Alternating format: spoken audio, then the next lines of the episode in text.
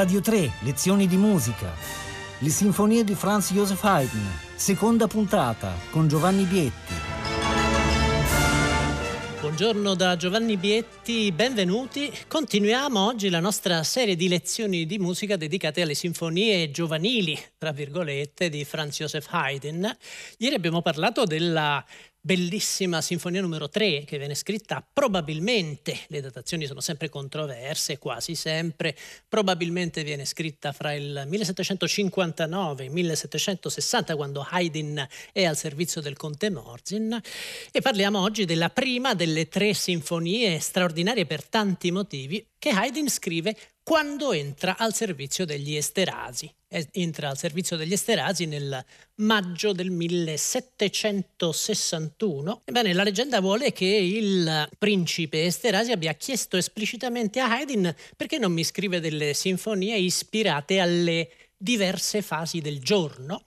E Haydn scrive questo trittico di tre sinfonie, la numero 6, la numero 7 e la numero 8, che vengono intitolate Le Matin, il mattino, le midi, mezzogiorno, e le soir, la sera. Non abbiamo una sinfonia della notte.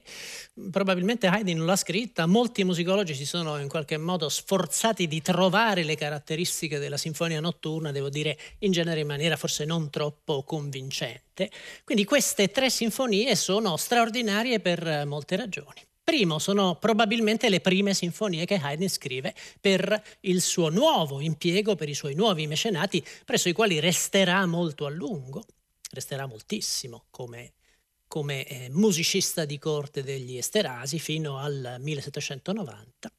Secondo, sono un ciclo sinfonico, forse l'unico vero ciclo sinfonico scritto da Haydn, e poi c'è questo aspetto programmatico l'idea che le sinfonie abbiano in qualche modo un contenuto extramusicale. È una cosa meno rara di quanto non si pensi. Si è parlato molto del fatto che la sinfonia caratteristica, come si diceva all'epoca, in realtà è molto diffusa nella musica viennese settecentesca. Sta di fatto che proprio per questo intento dichiaratamente extramusicale, il carattere di queste sinfonie è un carattere assolutamente eccezionale. Da cosa ce ne rendiamo conto? Beh, considerate che quando Haydn entra, noi abbiamo il contratto che lui firmò con gli Esterasi nel 61, bene, fra i suoi compiti c'era anche quello di tenere la disciplina nell'orchestra, di occuparsi proprio praticamente dei musicisti dell'orchestra, che in questo periodo erano a quanto pare fra 15 e 20, non era un'orchestra numerosissima, poi negli anni diventerà leggermente più numerosa. Occuparsi proprio anche dei rapporti con i musicisti. E cosa fa Haydn?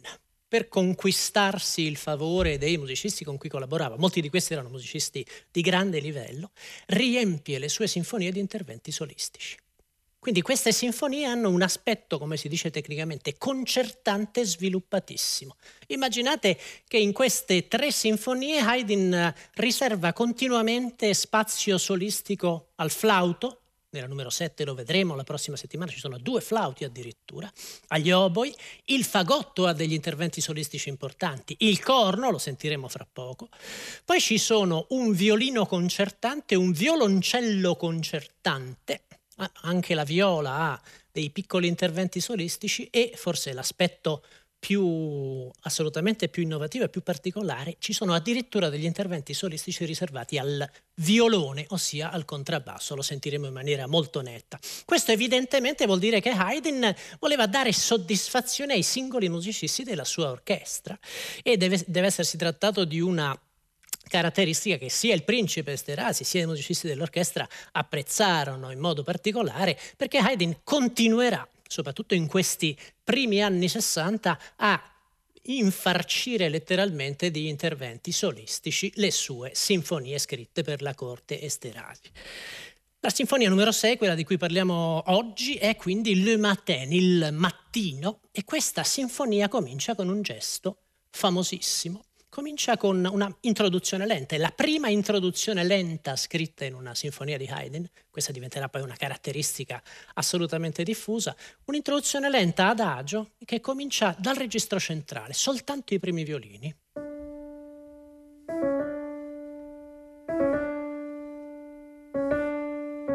Si aggiungono i secondi violini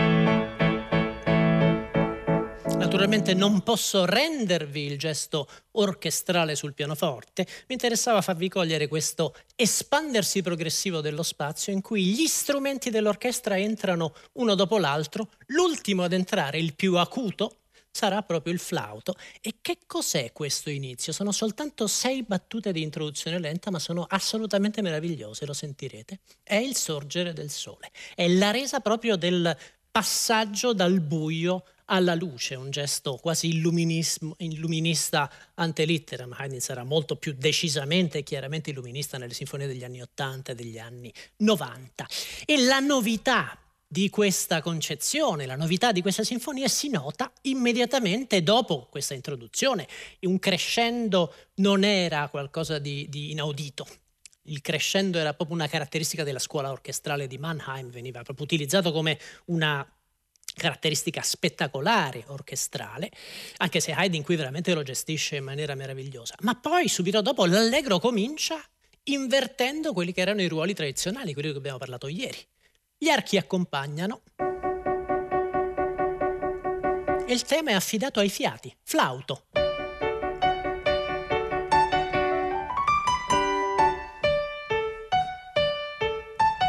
Ovviamente un tema di carattere pastorale. È ai flauti, al flauto solista chi risponde? Rispondono gli oboi.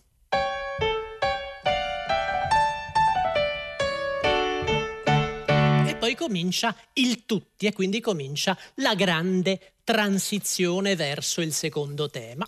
Secondo tema in cui una volta di più c'è un dialogo strumentale, l'abbiamo già visto ieri, ricordate nella sinfonia numero 3 dialogavano gli oboi e gli archi, scambiandosi questa piccola frase. In questo caso invece noi abbiamo un tessuto tenuto dagli archi.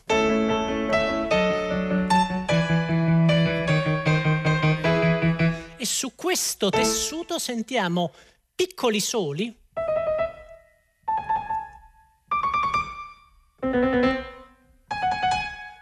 di volta in volta.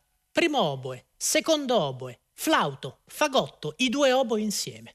Quindi i diversi strumenti a fiato si alternano, dialogano fra loro sullo sfondo degli archi e guardate che questa è una straordinaria novità. Cioè l'idea che l'orchestrazione tradizionale, l'abbiamo visto ieri, prevedeva normalmente che il tessuto principale fosse affidato agli archi e che i fiati raddoppiassero gli archi o sostenessero l'armonia, lunghe note tenute. Molto spesso invece in queste tre sinfonie, che sono quindi avanzatissime, sono letteralmente sinfonie visionarie dal punto di vista orchestrale, Haydn inverte completamente i ruoli. E la novità di questa concezione in cui i fiati sono talmente indipendenti, addirittura solisti come abbiamo visto, da sovvertire quasi le regole dell'orchestrazione settecentesca, beh, c'è un momento addirittura culminante che è il della fine dello sviluppo, l'inizio della ripresa, dove Haydn arriva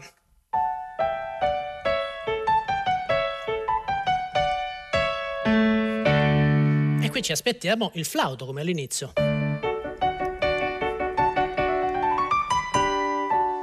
E invece Haydn ha un'idea bellissima.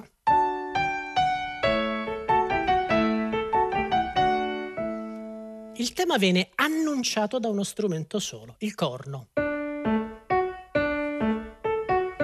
E poi entrano il flauto e gli archi.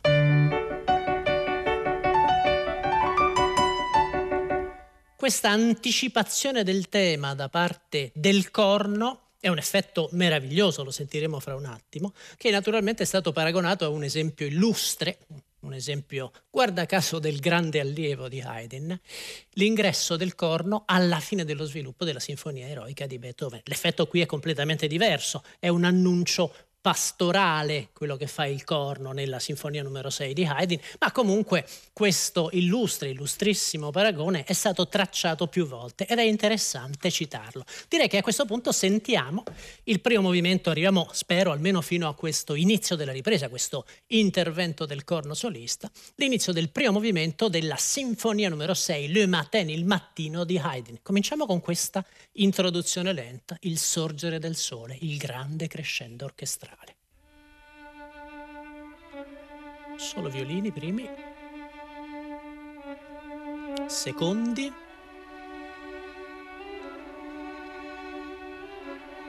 ecco lo spazio che si allarga.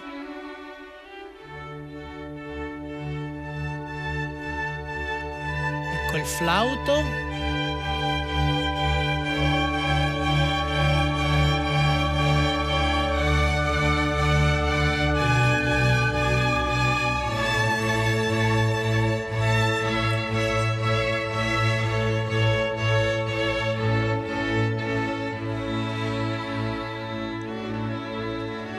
Il sole è sorto, comincia il mattino. Flauto?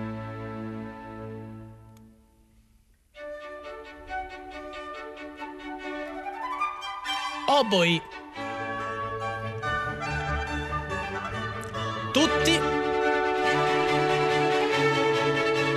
Transizione, sentite il movimento, lo spostamento.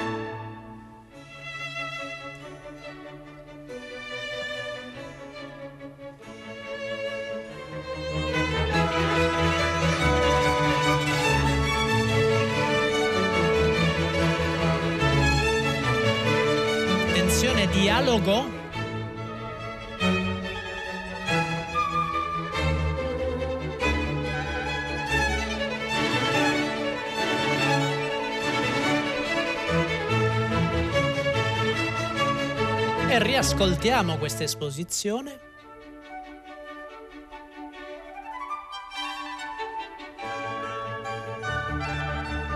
Tutti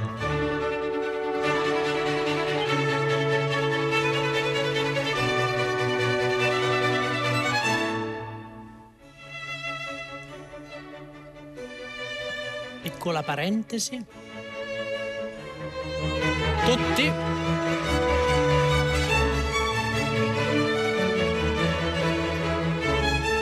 Ed ecco il dialogo meraviglioso.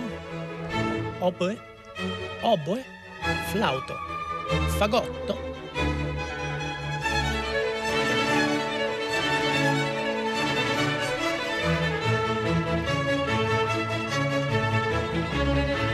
sviluppo.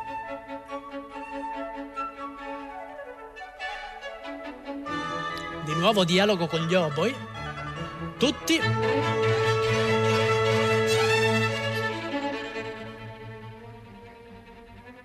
Questo è un eco della salita dell'introduzione.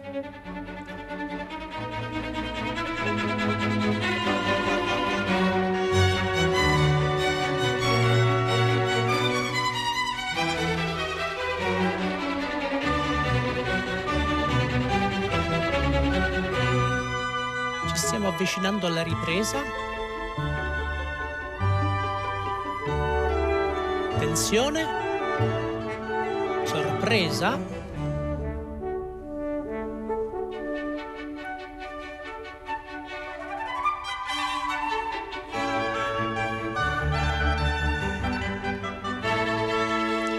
Ecco, mi interessava arrivare fino a questa meravigliosa entrata del corno solista. Non so a quanti di voi è venuta in mente l'eroica di Beethoven, ma vi assicuro che è un paragone che viene fatto molto spesso nella musicologia e bisogna dire comunque il gesto beh, è talmente evidente, talmente chiaro, non c'è nulla di strano nel fatto che Beethoven possa aver veramente pensato di citarlo, sia pure in un contesto completamente differente. Il secondo movimento di questa sinfonia e in realtà di tutte le tre sinfonie di questo ciclo ha delle caratteristiche particolari. In tutti e tre gli adagi delle sinfonie del giorno cosiddette, la sesta che sentiamo oggi, la settima, l'ottava di cui parleremo la prossima settimana, Haydn prende come modello il teatro, prende come modello l'opera e quindi scrive sfruttando per l'appunto la scrittura solistica che caratterizza l'orchestrazione di queste sinfonie, scrive delle vere e proprie scene liriche. In questa sinfonia e anche nella successiva Haydn scrive un duetto, un duetto fra violino solo e violoncello solo, mentre invece nella sinfonia numero 8 scriverà addirittura un quartetto per quattro voci soliste, c'è anche il fagotto che canta. Il duetto, beh, c'è una singolare introduzione lenta anche in questo caso. Questo adagio della sinfonia numero 6 è in forma ABA, c'è un adagio per l'appunto, poi il tempo cambia, diventa un andante e poi torna all'adagio iniziale e l'adagio comincia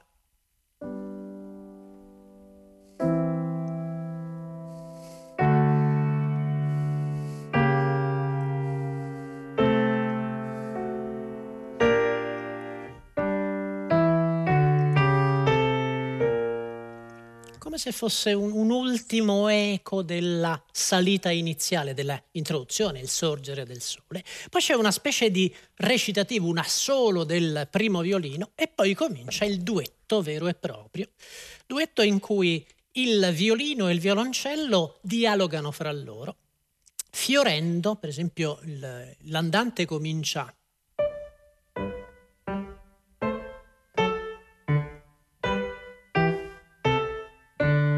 queste quattro battute.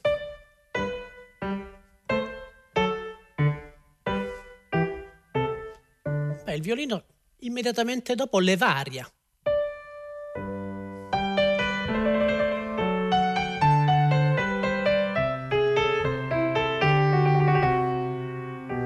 E lo stesso con le quattro battute successive. Poi naturalmente avremo un vero e proprio dialogo, violoncello.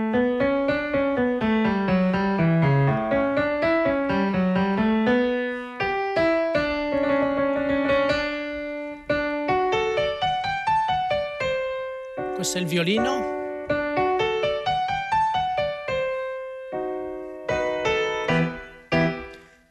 La scrittura solistica quindi ispira ad Haydn anche una escursione, per così dire, nel mondo dell'opera, nel mondo del teatro. Nel corso degli anni a Esterasa Haydn si occuperà naturalmente anche di opera. Quando lui arriva al servizio dei principi esterasi aveva già scritto qualche lavoro teatrale. Il suo primo in assoluto era un lavoro dell'inizio degli anni 50, Der Krumm e Teufel, che purtroppo è andato perduto, ma a partire dalla fine degli anni 60 abbiamo molte opere di Haydn e come speriamo di vedere magari in un prossimo ciclo dove affronteremo le sinfonie haydniane degli anni 70, l'intreccio fra teatro e scrittura sinfonica si farà con gli anni sempre più forte, sempre più stretto minuetto è anche sempre più fertile. Il terzo movimento, minuetto, classico minuetto, anche in questo caso ci sono degli interventi solistici, il flauto solista, poi tutti i fiati solisti all'inizio della seconda parte del minuetto, ma veramente l'episodio più straordinario è il trio nel trio di questa sinfonia, e lo vedremo anche nei trio delle numero 7 e numero 8, Haydn dà addirittura uno spazio solistico al contrabbasso, al violone solo, come si diceva, all'epoca con un risultato timbrico assolutamente incredibile, perché il contrabbasso suona.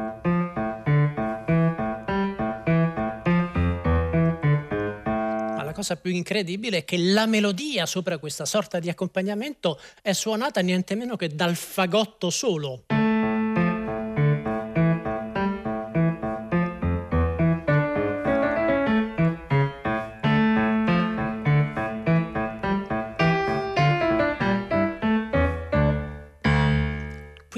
Trio è interamente costruito in questi registri gravi, ma credo che l'ascolto del minuetto con questo incredibile trio sarà senza dubbio molto più evocativo e molto più immediato di quello che posso raccontarvi io con le parole. Quindi minuetto della Sinfonia numero 6.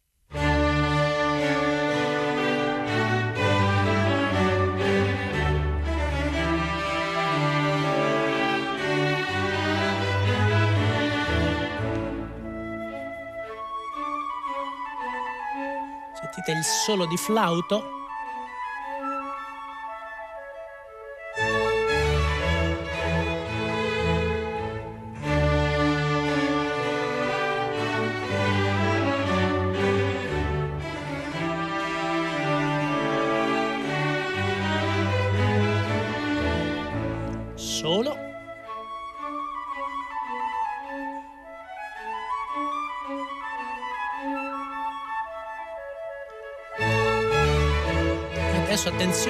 Fiati soli.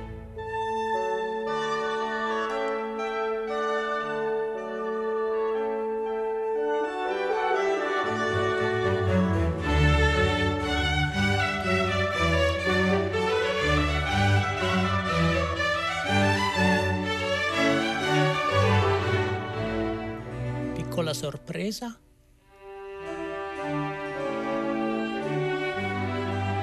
Ripetizione, di nuovo i fiati soli.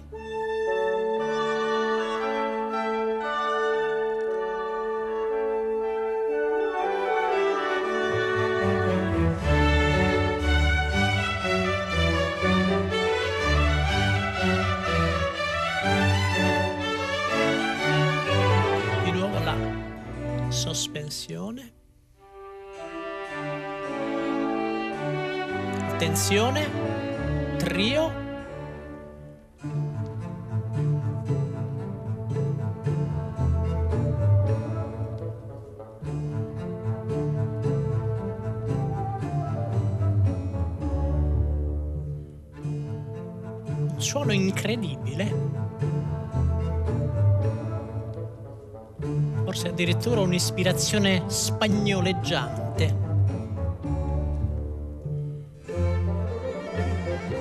Viola solista.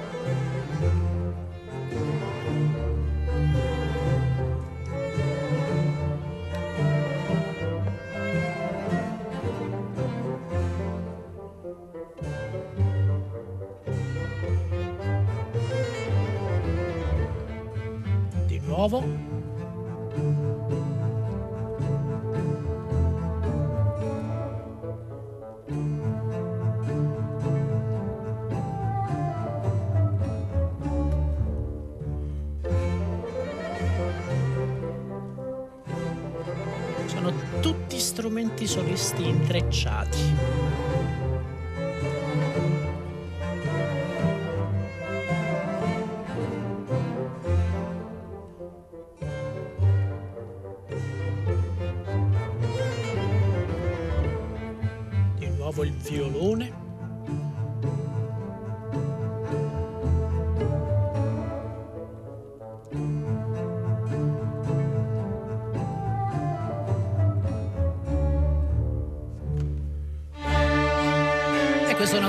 Naturalmente l'inizio di nuovo, la ripetizione del minuetto che come avete sentito ha delle caratteristiche anche meravigliose di scrittura solistica, ma certo dopo questo suono incredibile, tutto puntato nei registri gravi del trio, suona quasi tradizionale ed è tutto dire. Vi ripeto che queste sinfonie sono le prime che Haydn scrive per la corte Esterasi, quindi evidentemente non solo voleva far bella figura con il principe e con l'orchestra, ma direttamente con il mondo musicale. Si trovava in una cappella musicale fondamentale, importantissima. Infatti la fama europea di Haydn comincia già negli anni 60, anche se soltanto ad un certo punto, dalla fine degli anni 70, lui sarà libero di pubblicare le proprie sinfonie, le proprie composizioni all'estero. Abbiamo il tempo di parlare del finale, che è un altro movimento concertante straordinario, in cui il flauto una volta di più è in primo piano. In tutte e tre le sinfonie, l'ho già accennato, il flauto ha un ruolo fondamentale, lo vedremo anche la prossima settimana. E questa è una particolarità nella produzione giovanile di Haydn, perché nelle sue sinfonie degli anni 60, dei primi anni 70, è raro che il flauto sia messo in primo piano, addirittura raro che sia utilizzato. Forse solo una decina di sinfonie nelle prime 60 di Haydn usano il flauto, molto spesso l'organico invece si limita agli strumenti di base dell'orchestrazione di questo periodo, quelli di cui abbiamo parlato ieri, oboi, corni, fagotto e archi. Poi la settimana prossima parleremo anche della tipologia della sinfonia festiva in Do maggiore. Prima di ascoltare questo bellissimo finale della sinfonia numero 6, volevo fare un'altra riflessione sul miscuglio dei generi che Haydn sperimenta in queste sinfonie. Avete visto che abbiamo a che fare con la musica a programma, con la musica descrittiva, Abbiamo a che fare con evidenti, chiare influenze del teatro d'opera. La settimana prossima lo vedremo ancora più nettamente. Tutto questo si intreccia con la tradizione sinfonica, con la forma sonata, con quella che un po' impropriamente, soprattutto per questo periodo, viene chiamata la tradizione della musica assoluta. E quindi questo aspetto, l'idea di mischiare, di mescolare fra loro le caratteristiche di generi differenti, interessa Haydn fin dai primissimi anni. Avremo modo di continuare a parlarne nel corso di questo ciclo. Io adesso vi lascio all'ascolto direttamente di questo straordinario, brillantissimo finale concertante, pieno di interventi solistici della Sinfonia numero 6 di Haydn. Vi do appuntamento alla prossima settimana. Una buona giornata da Giovanni Bietti.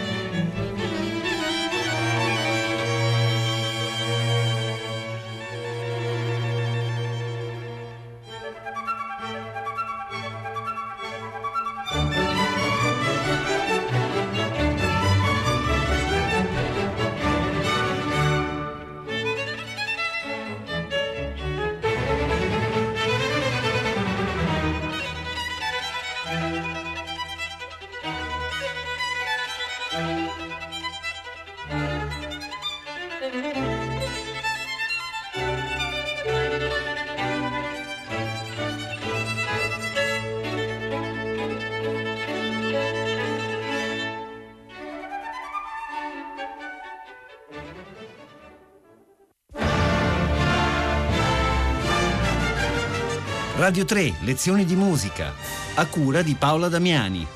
Potete ascoltare tutte le lezioni di musica dal sito di Radio 3 e scaricarle con l'app Rai Play Radio.